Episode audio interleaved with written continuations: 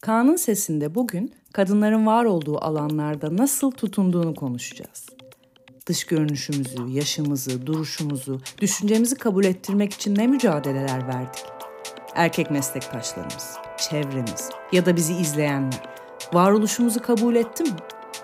Peki kabul etmediğinde ne oldu? Tutunmak için ne gibi yollar bulduk?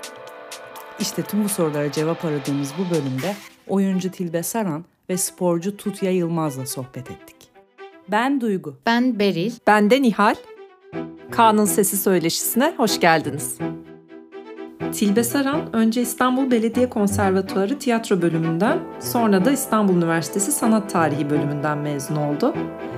Profesyonel tiyatro yaşamına öğrencilik yıllarında 1984'te Kenter Tiyatrosu'nda başladı. 1985 yılından bu yana da tiyatro, sinema ve televizyon dizisi çalışmalarını bir arada sürdürüyor. Aynı zamanda seslendirme ve sunuculuk yapıyor, şiir okumalarına katılıyor.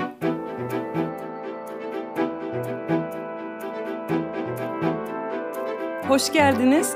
Bugün sizinle oyunculuk maceranızı konuşacağımız için biz çok heyecanlıyız. Allah hatırlamıyorum o kadar kısaydı ki göz açıp kapayıncaya kadar geçti. Vallahi merak ettiklerimiz çok ama önce bu sohbetimize ilham olan oyundan ben biraz bahsedeyim istiyorum. Biz Kaan'ın Sesi'nde önce bir oyun yayınlıyoruz. Sonra da oyunun teması üzerine konuştuğumuz bu sohbetleri kaydediyoruz. O yüzden dinlemeyenler önce geçen hafta yayınladığımız Cahide oyununu dinleyebilirler. E, bu oyun bir sofra sahnesi için seçmeye giren oyuncu Cahide'nin e, yönetmenle baş başa kaldığı bir kesite odaklanıyor. Ve aslında bir oyuncunun kısacık bir kesitte bile işte dış görünüşünden yaşına pek çok konuda e, nasıl sorgulandığını tartışıyor. Biz de bu oyundan hareketle e, sizin de bir kadın oyuncu olarak mesleğinizde nasıl tutunduğunuzu, oyunculuk hayatınızı konuşmak istiyoruz. Evet o yüzden ilk sorumuz oyuncu olmaya nasıl karar verdiğiniz olacak. Mesela çocukluktan başlayan bir merak mıydı sizin için oyunculuk? Ee, ben anne babası yoğun çalışan tek çocuktum. Geç evlenmiş ve o sıralarda çok standart dışı bir anne babanın çocuğuydum. Yaşlıydı annem babam. Ben mesela annemin e, ilkokula gelmesini hiç istemezdim. Çünkü diğer anneler gencecikti. E, benim annem genç değildi. E, akademisyendi ve anneanneyle birlikte yaşıyorduk. Ama hiç yaşıtım yoktu. Ta ki işte kısa bir yuva arkasından da ilkokula gidinceye kadar. E, evde yalnız olunca e, çok can sıkıcı bir şey. Kendinizi çoğaltarak oyun arkadaşı bulmak durumunda kalıyorsunuz. Ben de işte el parmaklarımı, ayak parmaklarımı çok net hatırlıyorum yani boyadığımı ve böyle bir sürü uyduruk arkadaşlarım, akrabalar, hayvanlar, bazen oyuncaklarında katıldığı böyle bir e, dünyam vardı. Oyuncu olmaya karar verdiğiniz an ne zamana denk geliyor? Ee, okulun son yılında yani lisenin son yılında tiyatro kulübünde çalıştığımız oyun sırasında Kenter Tiyatrosu'nda e, Yıldız Hoca'nın konservatuvar öğrencileriyle provalarını e, izlediğimiz sırada tamamen e, büyülenip çarpılıp hatta yani cin çarpmış gibi bir şey olmuştu. Kenter Tiyatrosu'nda izlediğim adını bile koyamadığım o büyülü şey sonucunda artık çok net bir yol çizilmişti. Bir kapı açılmıştı önümde. Peki bunu ailenize anlattığınızda ne oldu? Yani ben oyuncu olmak istiyorum dediğinizde buna nasıl yaklaştılar? Aa tabii çok güzel bir uğraş dediler. Hobi olarak yaparsın sen bunu. Sonra aslında ne okuyacaksın dediler. Çok ilginç bir şey aslında. Ee, annem Ankara'da amatör oyuncular e, arasında bayağı bilinen, tanınan biriymiş. Gençliğinde e, Ankara'da e, lisedeyken oyunları izliyorlar ve anneme davet yollamışlar. Ama babası çok ilginç bir cümle. Benim tek bir evladım var okuyacak demiş. Yani tiyatroyu okul olarak görmediğini. Yıllarca ben bunu bilmiyordum. Sonra e, albümlerini gördüğümde e, rastladım ve çok kırgındı, kırılmıştı. Dolayısıyla Ben en çok ondan destek beklerken en çok kösteyi ondan e, gördüm. Ta ki yani ciddi bir savaş sonrasında gelip beni izleyip telefonda e, babama şu lafı söylediğini gizli gizli duyup ve e, müthiş keyif aldığım ana kadar kabullenilmediğimi düşünmüştüm. E, telefonda dedi ki ya bu kız ger- gerçekten iyi. Ben o lafı duyuncaya kadar o savaşı sürdürdüm. Annem köstek olanlardan oldu dediniz ya. Bu durumun cinsiyetle yani sizin kız çocuk olmanızla bir alakası var mıydı sizce?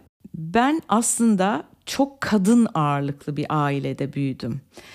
Anneanne ve anne bütün kadınlık rollerini de yani toplumsal cinsiyet açısından baktığımızda aslında bir yerinden delmiş insanlardı.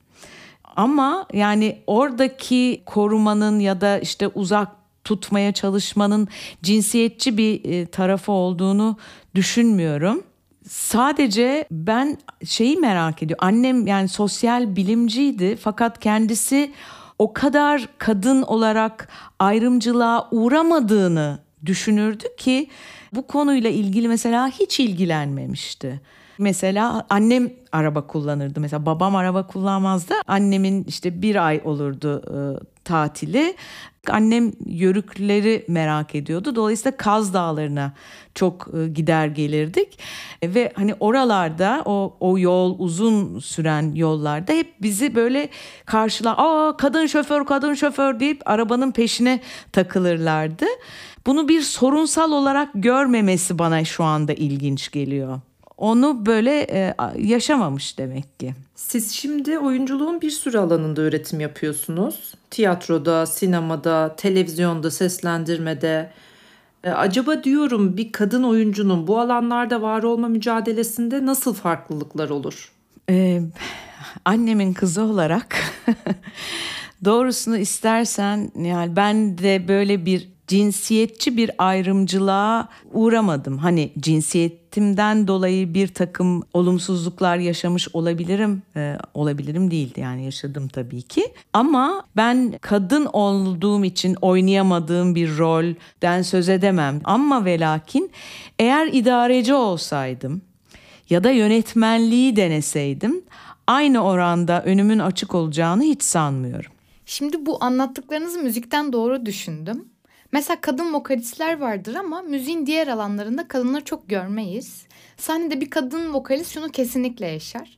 Böyle arkasında bir orkestra vardır. Gitarist, davulcu, sesçi her tarafıyla böyle erkek bir dünyada ortada tek başına böyle kalır.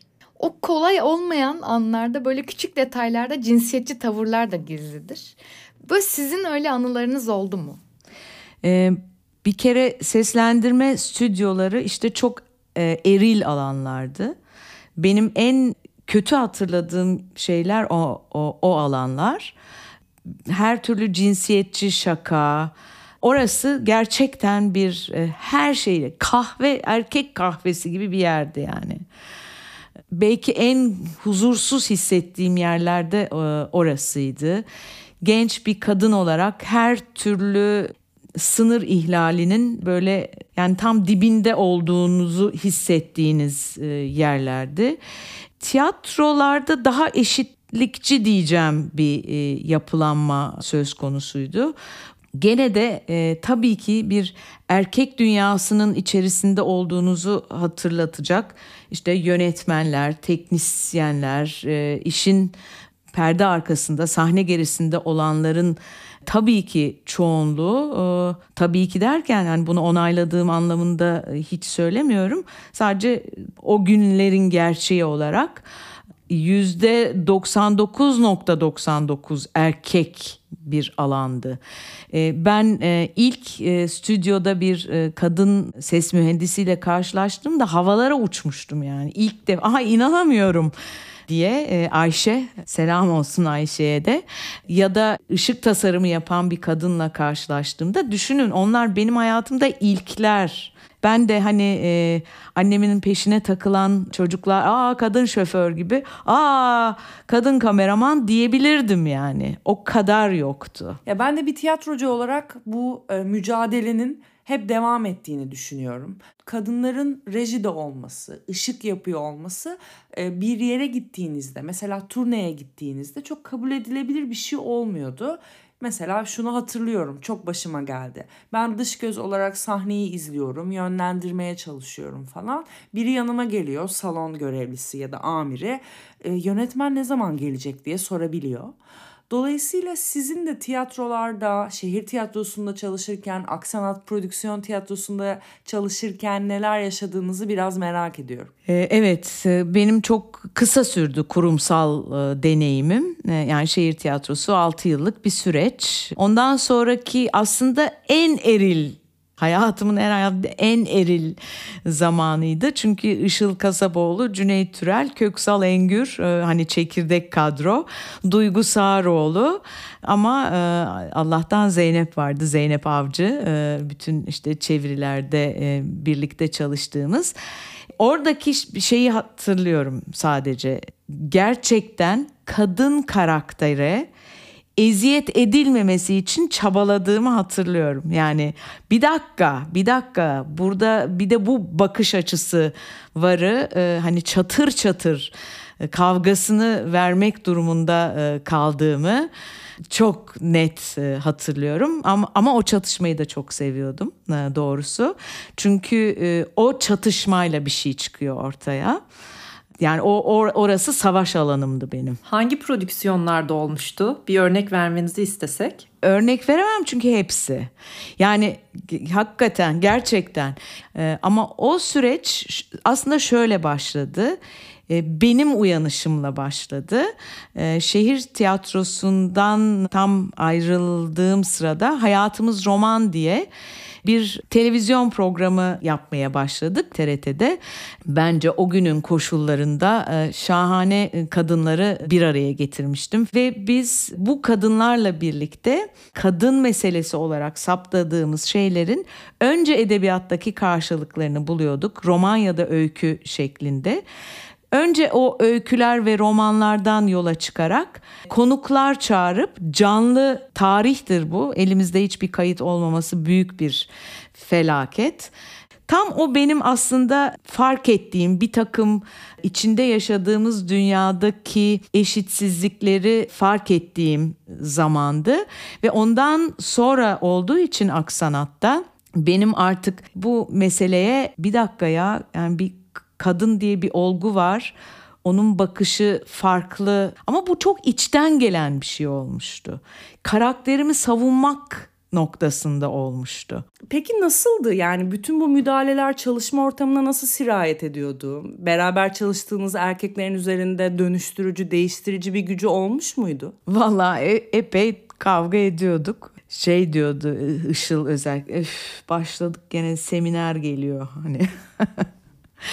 Ama e, hayatım bu kadar kısa sürede e, değişmeyeceğini öğrendim yani alışkanlıklar ve e, iktidar öyle kolay terk edilebilecek bir durum değil. Güç hiç kimse gücü e, kaybetmek istemiyor. Ama bence şu önemli e, hepimiz aslında kaybettikçe farklı sesleri duyabiliyoruz ve aslında kaybettikçe zenginleşiyoruz. Yaş almak bunu öğretiyor bırakmak, kaybetmek aslında belki de zenginleşmenin ilk adımı. Tutmak değil yani. Tam da siz yaş almanın insana öğrettiklerini anlatırken bu yaş meselesini farklı bir yerden düşünelim. Ee, biraz alanınızdaki yaşçılık üzerine konuşalım istiyoruz. Tiyatro, sinema ve dizi sektöründe çok ciddi bir yaşçılık problemi var. Ee, Türkiye'den Hollywood'a her yerde yani bu. Son yıllarda da daha çok tartışılır oldu bu konu. E, siz sektördeki bu yaşçılığı nasıl değerlendiriyorsunuz? Yani kendiniz hiç böyle bir durumla karşılaştınız mı mesela? Ya bu yaş meselesi e, aslında pek çok tarafıyla ele alınması gereken bir şey. Şöyle sadece oynayabileceğiniz rollerin kısıtlanması değil, hayattan da sizi soyutlamaya ve böyle köşe minderi yapmaya doğru iten bir tavır var. Kültürel kodlarımızda bu çok var epey bir aradan sonra yeniden hani televizyon içinde ki bazı projeler içinde çalışmaya başladığımda zaten artık bana hep anne rolleri biçilir olmuştu. Önce biraz daha genç anneler, eh şimdi artık işte anneanneler, daha yaşı e, büyük kişiler. Ben yaşlanmaktan e, hani muzdarip değilim öyle diyeyim. Ama toplumsal cinsiyet rollerindeki bir alana itilmekten e, tabii ki itirazım var ona. Yani sadece anne ya da anneanne ya da bakım veren kadın değil değil mi? Ben e, bir akademisyen de olabilirim, e, toprakta çalışan biri de olabilirim, e, CEO'yu da oynayabilirim. Artık rolleri o yaş sınırı olmadan düşünebilme özgürlüğüne kavuşmamız gerekiyor artık. Bence o daha önemli. Cinsiyet ve yaştan bağımsız da Romeo Juliet olabilmeli. Kesinlikle olmalı bence de. Şimdi ben bu yaş meselesiyle ilgili bir şey daha merak ediyorum. Bir söyleşinizde 40. yaş gününüzde yataklara düşecek kadar ağladığınızı söylemişsiniz. Orası beni inanılmaz etkiledi. Sanırım ben de bugünlerde 35'ime yaklaştığım bir dönemde böyle yaş alma konusuna takılıyorum baya ve zaman geçiyor ve ben yetişemiyorum gibi bir his çok geliyor. O yüzden de sizin o 40. yaş günü deneyiminizi sormak istedim. İşte bence tam oralarda e, toplumsal cinsiyet meselesi e, giriyor e, hayatımızın böyle orta yerine güm diye. Ben 30'uma da çok ağlayarak girdim. Kırkıma da sahiden hakikaten gözlerim kapanmıştı ve Cüneyt şey demişti. Allah'ım elinde inşallah yanında olmam demişti. Halbuki 50'ye çok rahat girdim yani. ne nedir biliyor musunuz? Yani bir kere 40 doğurganlığınızın azalması sizi çok etkiliyor. Yani beni çok etkiledi ve büyük bir haksızlık yani doğaya isyan ettim yani galiba tamamen hani e, işte bu giderek anne anne olmak anne olamamak ve toplumsal olarak o bir beklenti o beklentiyi seçmek seçmemek onların e, baskısı ve işte gösteri dünyasındaki artık bilmem neyi oynayamamak. Tabii ki bu da değişiyor değişiyor. Hani yaş uzadı, ıı, algılar değişiyor bu sebepten dolayı. Şimdi bana oho 40 yaş ne ki ee, yani hiçbir şey e, diyorum. E, 60'ma günler kaldı. Sahiden bir daha da öyle ağlamadım. Ama ağladığım galiba işte o o el alem de ağladığım şey. El alemin bana biçtikleriydi. Böyle hani bir şeylerin değiştiğinden, algıdaki değişimlerden bahsettiniz ya benim aklıma tabii ki de Me Too hareketini getiriyor bu. Ee, Amerika'da başladı ve tüm dünyaya yayıldı. Hani Türkiye'de de bu dalgayı görüyoruz. Yani artık birilerinin başına gelen bir şeyler böyle eskisi gibi gizli saklı kalmıyor. Ve sadece sinemada değil yani müzikte, tiyatroda, edebiyatta artık toplumsal cinsiyet açısından düzen eskisi gibi işlemeyecek. Siz ne düşünüyorsunuz bununla ilgili? Sizce neyi değiştirdi veya değiştirecek? Çok ciddi bir e, değişim dalgası e, başlattığını düşünüyorum, umuyorum.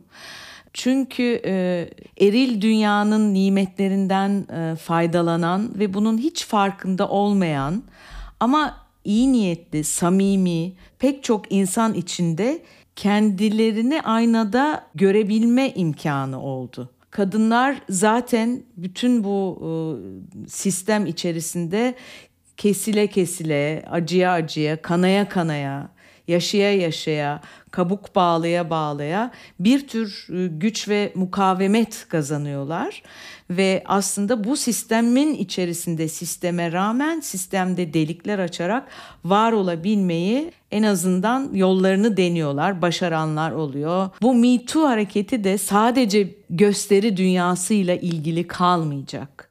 Bir de benzer bir şekilde aslında bu yıl Ocak ayında ard arda gelen ifşalarla birlikte gösteri sanatlarında da cinsel taciz gündeme oturdu. sizin de benim de dahil olduğum gösteri sanatlarında kadın oluşumu bir çağrı yaptı ve alandan insanlar bu konu üzerine nasıl bir güçlenme mümkün olur araştırmaya, tartışmaya başladık. Yani sizin için kişisel olarak bu ifşaların ya da gösteri sanatlarında kadın oluşumunun anlamı nedir? İlk sorunuza geri dönerek galiba buna cevap verebilirim. Ben çok kadın ağırlıklı bir ortamda büyüdüm.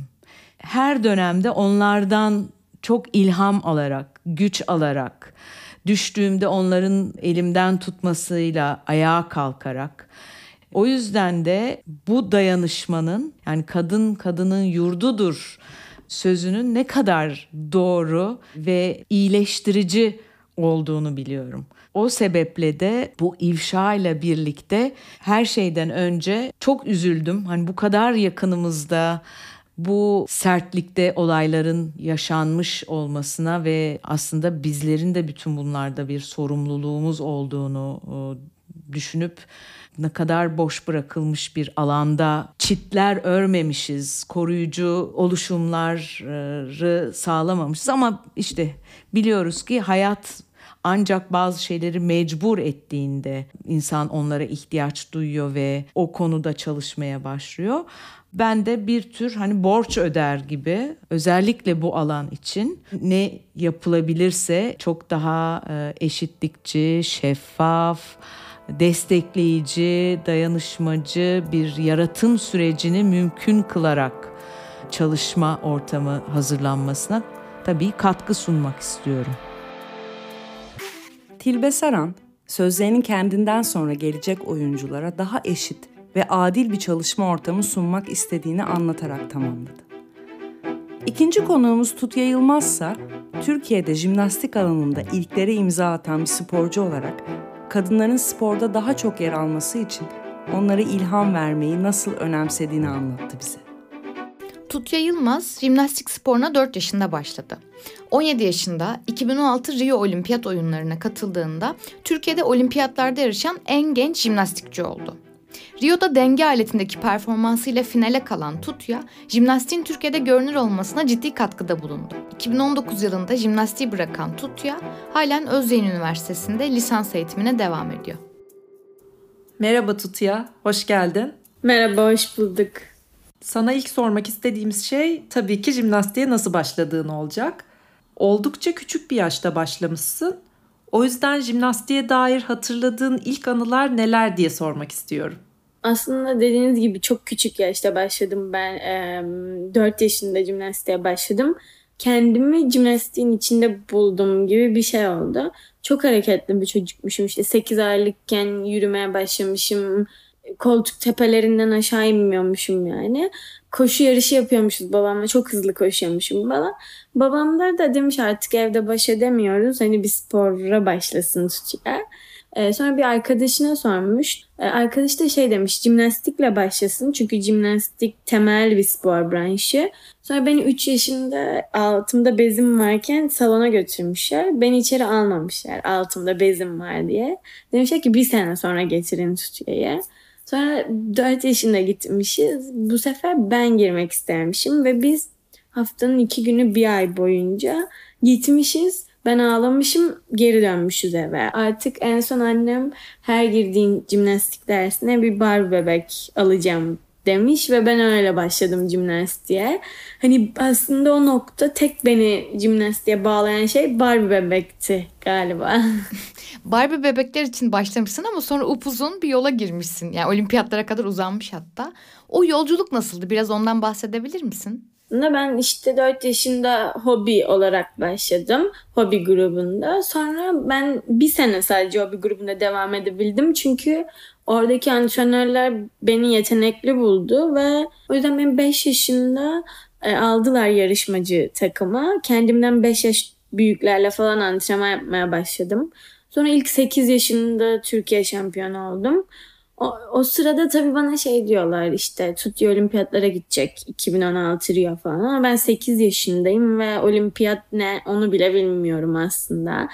Hani ilk 6 yaşında kampa gitmiştim ben Bulgaristan'a ve böyle şey yanımda Nesquik sütleriyle falan gitmiştim yani bavulumda Nesquik vardı. Hani çok küçük olduğum bir yaş. İşte sonra Türkiye şampiyonu olduktan sonra milli takıma seçildim. Böyle kendimi aslında ben bir şeyin içinde buldum gibi oldu. Çok küçük yaşta olduğu için çok anlayabildiğim yaşlar değildi. Ama gitgide anlıyorsunuz tabii yarışa yarışa. Peki bu kadar küçük yaşta hani böyle bir sisteme kendi tercihin dışında dahil olmak bütün o antrenmanlar nasıldı senin için? Ya çok zordu. Antrenman çok zor bir olay. Böyle tüylerimle kendi kendine. Çünkü hani küçükken yine biraz oyun gibi oluyor. Ama büyüdükçe iş ciddileşince çok zor oluyor. Ve bizim antrenmanlarımız 7-8 saat falan sürüyordu. Ee, hani biz çok uzun saatler antrenman yapıyoruz. Çünkü bizim antrenmanımız kan, ter, gözyaşı. Hani hem çok uzun saatler bunu yapıyorsunuz hem çok küçük yaşta yapıyorsunuz hem çok fazla şeyden fedakarlık etmek zorunda kalıyorsunuz. Yani hem ben eğitimimi de bir arada götürmeye çalışıyordum. E, sosyal yaşantımı da dengelemeye çalışıyordum. E, hepsi bir arada olunca e, zor oluyor ama benim tutunmamı sağlayan tek şey jimnastiğe olan sevgimdi. Tutuya biraz antrenman ortamını anlattın biraz da bu yarışma e, atmosferini anlatmanı istesek senden. Çünkü ben mesela senin Rio Olimpiyatlarındaki performansını izledim. Baktığında çok kısa, 1-2 dakikalık bir an ama eminim o kısa süreye senin için neler neler sığmıştır. Biraz o atmosferi tasvir eder misin? Ya şöyle jimnastik e, kızlarda dört tane alet var. E, denge, yer, atlama ve paralel aleti. Benim en sevdiğim en başarılı olduğum alet denge aletiydi. Ama dördünü de e, yapıyoruz biz. Jimnastik böyle her şey içinde barındıran bir spor branşı. Sanırım benim bu kadar sevmemin nedeni de o. Hem esneklik hem kuvvet hem aslında bir şov da yapıyorsunuz. Bir, bir şey sergiliyorsunuz orada. İşte mayomuz, makyajımız, saçımız her şeyimiz çok estetik. Mesela Rio'daki o bir buçuk dakika için ben 13 yıl çalıştım. Hani o çok kısa aslında ve hani çok böyle saliselik. Hani denge aleti 10 santim bir alet ve üstünde yanlış yaptığınız her şeyde düşebilirsiniz. Yani 13 yıl çalışıyorsunuz tek bir performans için, tek bir bir buçuk dakika için ve herhangi bir minik bir şeyinizde düşebilirsiniz hata yapabilirsiniz. Yani çok riskli bir spor. Ben şey, psikolojik olarak çok zorluyor aslında bu olayı.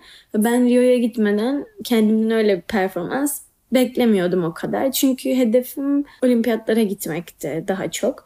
Yani çünkü Türkiye'de çok başarılmış bir şey olmadığı için ama bir şey diyordum ilk 30'a girsem yeter. Sonra finale kaldım. En iyi performansımı orada sergiledim ve paha biçilemez bir duygu. Ne güzel olmuş gerçekten. Bu sayede hem sen hem de jimnastik daha çok tanınır olmuş Türkiye'de. E, jimnastikle uğraşmayan hevesli gençlere de ilham olmuşsun. Ama bir yandan da böyle daha görünür oldukça dış görünüşün nedeniyle de çeşitli eleştirilere maruz kalmışsın. Bize biraz bu jimnastiğe ve sana dönük ön yargılı tutumdan bahsedebilir misin? Ben sosyal medya üzerinden çok yargılandım. Hani özellikle Rio'dan sonra. Çünkü ondan önce tanınmıyordum. Jimnastik bilinmiyordu. Rio'da beni televizyonda gösterdikleri için zaten ben bir çıktım oradan inanamadım. Nasıl yani insanlar beni tanıyor. Twitter'da trend topik olmuşum. Rio'dan sonra göz önünde olan bir e, sporcu olduğum için e, yargılandım. E, sosyal medya üzerinde aslında böyle bir olay yaşadım. Bana kas yığını dendi ve hani o kişi beni çok taciz ediyordu. Mesajlar atıyordu, vücudum özelinden çok şeyler yazıyordu ve bunu sadece o yapmıyordu. Hani bu oluyordu. Bundan sonra ben de bir yazı yayınladım. Senin kas yığını dediğin şey benim 17 yıllık emeğim, gözyaşım, terim, kaçırdığım mezuniyetim, gittiğim 3 günlük tatiller ve hani bir sürü şey. Bu Twitter'da işte Instagram'da gerçekten inanılmaz paylaşıldı. Çünkü bana geri dönüş olarak çok kişi bunu söyledi. Özellikle yine küçük çocuklar. İşte Tutuyor abla benim sivilcelerim var. İşte Tutuyor abla benim boyum kısa yargılanıyorum. İşte boyumuzun yargılanıyorum. Kiloluyum yargılanıyorum. Zayıfım yargılanıyorum. Çünkü belli bir güzellik algısı üzerinden insanları değerlendiriyoruz maalesef. Hani bende de öyle olmuştu. Ben de biraz onu kırmak için öyle bir yazı yayınladım. Benim çünkü genel takipçi kitlem küçük çocuklar. İşte jimnastiğe başlamak isteyen kız çocukları. Hani hep diyorum benim tutunmamı sağlayan en büyük şey buydu. Hani belki birçok madalyadan çok daha değerli bir şey. İnsanların size örnek alıyor olması. Bu anlattıkların bana bir önceki sohbetimizde konuştuklarımızı hatırlattı. E, Nedir bedenimizle derdimiz bölümünde biraz bu beden meselesinin hani çocukluktan itibaren insan hayatına girdiğini konuşmuştuk. Senin için de böyle miydi? E, küçükken de bunu çok yazdım. Özellikle ilkokulda, ortaokulda. Normal bir insana göre daha kaslı olduğum için hani hep böyle gel tutça bilek güreşi yapalım. İşte zordu o yüzden benim çocukluğumda. Hani hep böyle bir hani bu seni döver, bu kız seni döver falan. Hani bu garip kalıp cümleler vardır ya aslında. Sporcu kızların garip sen diye. Bu küçüklükten başlayan bir şey aslında. E sonrasında da devam ediyor. E şimdi zaten sosyal medya faktörü olduğu için o güzellik algısı herkesin aynı tiplemede olması istendiği için farklı olanlar e, garipseniyor maalesef. Bu bahsettiğin dış görünüş, güzellik algısı meselesi dışında jimnastikte kadın sporcu olmanın başka zorlukları var mı? Yani hani bir erkek jimnastikçi olsa asla bunu yaşamazdı ama ben yaşadım dediğin bir olay var mı mesela? Ya şöyle mesela e, ben federasyonla da sıkıntılar yaşadım spor hayatım boyunca. Ve hani mesela federasyon başkanı gelip bana bu mayoyu giyme, şu mayoyu giy diyebiliyordu. Ama bir erkek sporcuya e, bunu söylemiyordu. E, bu gerçekten zor bir durumdu benim için. Hani bana karışılıyor ama erkek sporcuya karışılmıyor. Veya bir erkek sporcuya deniyor ki sen madalya alacaksın. Sadece Hani madalyanın rengi belli değil. Bana da diyor ki sen elinden geleni yap sadece mesela. Ee, benim de çok çalıştığım bir yarışma ve yarışmadan önce bu deniyor. Ee, benimle gelen erkek Hani Ferhat abi çok severim. Benden 6 yaş büyüktür. Onunla ilgili hiçbir sıkıntı yok. Onu çok severim. Ama benden beklenti yoktu. Ben başarılı oldum. E, o yüzden kız erkek ayrımcılığı tabii ki de jimnastikte yaşanıyordu ama ben bunlarla e, hep savaştım. Asla pes etmedim. Biliyorsun sen de Me Too hareketiyle kadınlar aslında yaşadıkları cinsel tacizleri ifşa ederek çok güçlü bir hareket oluşmasını sağladılar. Bildiğim kadarıyla sporda da ciddi bir ifşa süreçleri yaşandı. Mesela Netflix'te yayınlanan atlet belgeselini izlemiştim ve orada nasıl bu işin gündem olduğunu gördüm. Türkiye'de spor alanında bu durumla ilgili ne söylemek istersin? Ya Türkiye'de de e, cinsel ben yaşamadım. Yaşamadığım bir şey üzerinden hani şey yapmak istemiyorum. Çok hassas bir konu. Türkiye'de de yaşadığını gözümle kimsenin görmediğim için Türkiye üzerinde o konudan bir yorum yapmak istemiyorum. Ben de Türkiye'de şöyle bir şey olarak söyleyebilirim. Hani ben e, federasyon tarafından taciz uğradım. Cinsel bir taciz değildi ama maddi manevi ben her şeyi ailemin desteğiyle başardım ve hani hiçbir destek almadım federasyondan. E, bu yüzden hani hep de köstek oldular bana. E, bir cinsel taciz olmadı ama psikolojik tacize çok uğradım. E, hani kilom boyum onlar beni hep yargılıyordu. Hiç destek olmuyordu. Sakatlandım geçmiş olsun bile demediler. Onun için niye bıraktım sporu videosu çektim hatta YouTube'a. E, bu nedenler vardı tabii ki. Kendim psikolojik olarak dayanamaz hale gelmiştim o tacizlere. E, o yüzden de Türkiye'de ben bunu yaşadım. Tam da o Me Too olaylarında o videoyu yayınladım aslında. Ee, çoğu jimnastikçi de aslında tüm dünyada bu yayınlanmaya başlamıştı. Ve artık jimnastik bu şekilde de değişmeye başladı. Hollanda milli takım antrenörlerini kovdu. Hani her şey çok farklı oldu. O yüzden çok mutluyum herkesin konuşmaya başladığı için. Peki yani senin gibi böyle hani başarılı bir sporcuyu desteklememenin arkasında ne yatıyor? Nasıl bir algı yatıyor olabilir? Bir jimnastikçi itaat etmeli, her şeye evet demeli, onu yapmalı, eğitimini yapmamalı, sadece spor yapmalı gibi gibi şeyler e, tabii ki ben de öyle olmadığım için sevilmedim ve desteklenmedim. Çünkü ben hep sıra dışı olanı yapmaya çalıştım. Hep eğitimimi ve sporumu bir arada götürmeye çalıştım. Hep hani ailemin önem verdiği şeyler farklıydı. Ve maalesef farklı olan şeyler çok sevilmiyor. Farklı olduğum için de desteklenmediğimi düşünüyorum ben. E, bu farklılık konusu benim aklıma bir şeyi daha getirdi. Biraz bu söyleşiye hazırlanırken e, jimnastik branşı üzerine e, ve toplumsal cinsiyet ilişkisi üzerine yapılmış araştırmalara da baktık. Orada aslında alanın kadınlar ve erkekler için bayağı farklılaştırıldığını, farklı kriterlerle değerlendirildiğini vesaire anlatıyordu. Sen bunu nasıl gözlemliyorsun? Ya kurallar tamamen farklı. Aslında kız erkek iki farklı spor gibi bir şey. Yani e, onların altı aleti var, bizim dört aletimiz var. Hani o tabii geçmişten beri jimnastikte bu böyle devam etmiş. Hani o kurallar da çok farklı, değerlendirme biçimleri de çok farklı. Hani e, tamamen farklı iki branş gibiyiz yani. Aslında bu iki farklı branş gibi ele alınmasının altında da çok cinsiyetçi kabuller yatıyordur eminim ki. Ben bir de şunu düşünüyorum. Spor böyle çok katı bir şekilde cinsiyetlendirilmiş bir alan. Yani her branşta kadın ve erkek diye iki kategorisi var. E, dolayısıyla da bu ikili cinsiyet sisteminin dışında kalanlar için yani non-binary'ler ya da birçok trans için dışlayıcı bir alan olmuş oluyor. Bu şekilde cinsiyetlere göre sınıflandırılmamış bir spor mümkün değil midir? Bence çok güzel olurdu. Ben açıkçası denemek isterdim. Yani 6 alet yapıyor olmak isterdim 4 alet yani ya da erkekler dengeye çıksın ya da erkekler yerde müzikle bir şeyler yapsın isterdim. Bence de ileride neden olmasın yani yapılabilir yani sonuçta niye sonuçta erkekler dans etmiyor ama e, ediyor. Ve ben zaten hani mesela basketbol erkek sporu bunlar hep böyle saçma kalıplar yani futbol erkek sporu işte jimnastik kız sporu atıyorum. Hani bu tamamen oluşmuş neye göre oluştuğunu da bilmiyorum. Ama öyle şeyler var. Bunlar da bence gün geçtikçe özellikle dünyada yıkılıyor ya. Hani bu dediğimiz şey de bence olur yani. Evet umarım. Belki kriterler ve kurallar da ona göre yeniden ele alınıp değiştiği zaman çok daha kapsayıcı bir spor anlayışı mümkün olacaktır diye düşünüyorum. Aynen öyle umarım evet. Bugün Tilbe Saran ve Tut Yayılmaz'la var olduğumuz alanlarda tutunma hikayelerimizi konuştuk. Bu bölüm bitirirken konuklarımıza sorduğumuz soruları size de sormak istedik. Çünkü her kanın kendi mesleğine özel süreçlerden geçtiğini tahmin ediyoruz. Çalıştığımız alanlar farklı olsa da mücadelemizde ortaklıklar vardır. Bunu da biliyoruz. O yüzden sizlerin hikayelerini duymak istiyoruz. İster gerçek adınızla, ister anonim kalarak hikayelerinizi ses kaydı olarak bizimle paylaşırsanız biz bu ses kayıtlarına sezon sonunda yayınlayacağımız özel bölümde yer vermek istiyoruz. Ses kayıtlarınızı bize açıklama bölümündeki iletişim kanallarından gönderebilirsiniz.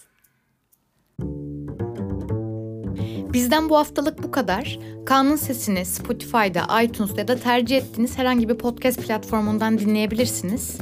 Bizi sosyal medya hesaplarımızdan takip etmeyi, beğenmeyi, paylaşmayı lütfen unutmayın. Yeni bölümde tekrar görüşmek üzere. Kanun Sesi